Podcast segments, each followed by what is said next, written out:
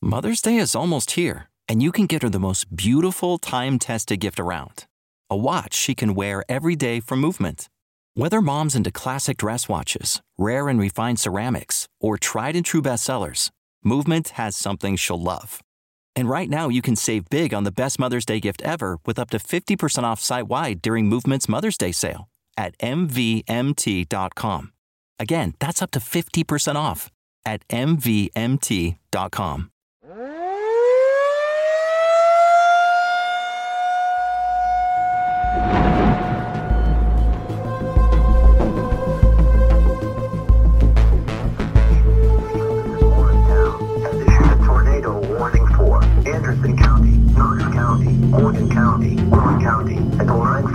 9:45 p.m. At 9 p.m., National Weather Service Doppler radar indicated a severe thunderstorm capable of producing a tornado 5 miles northwest of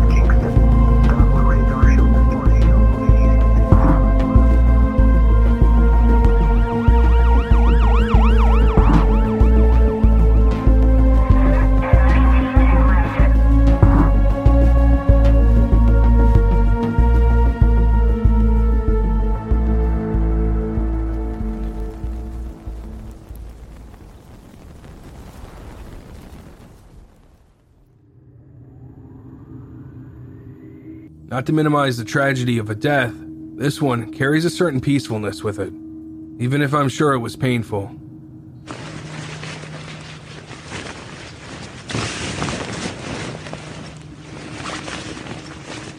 An Italian man, Armin Schmieder, is seen on camera dressing in a wingsuit. Ey Thor, fick dich einfach nur. He seems jovial. He's smiling and giving the audience a playful middle finger. He laughs throughout. Armin snaps on the rest of his base jumping gear his helmet, the arm straps. Armin gives the audience a fitting goodbye wave before shoving the cell phone recording him in his pocket. So. Heute fliegt's mal mit. Aber ihr hört nur was. Ich stecke euch ein.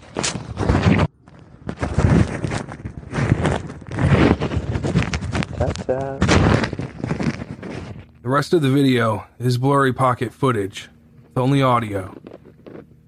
Armin takes a risky jump from a mountain found in Switzerland.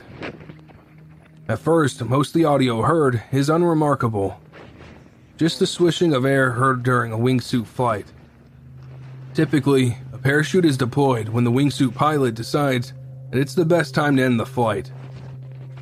But in the case of Armin's final flight, something went wrong.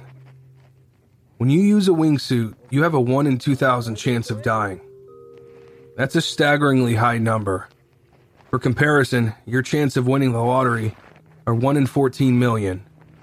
In 2016, 20 people died from wingsuit base jumping, with 15 of those deaths occurring in one month. Armin was one of those fatalities. What went wrong? It's hard to tell. The camera is recording from inside his pocket.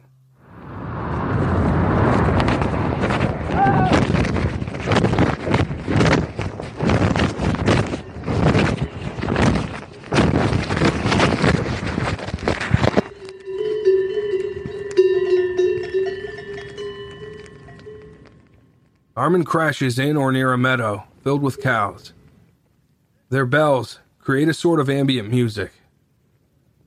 What you're about to hear is Armin's final moments, his dying gasps and subsequent death rattle.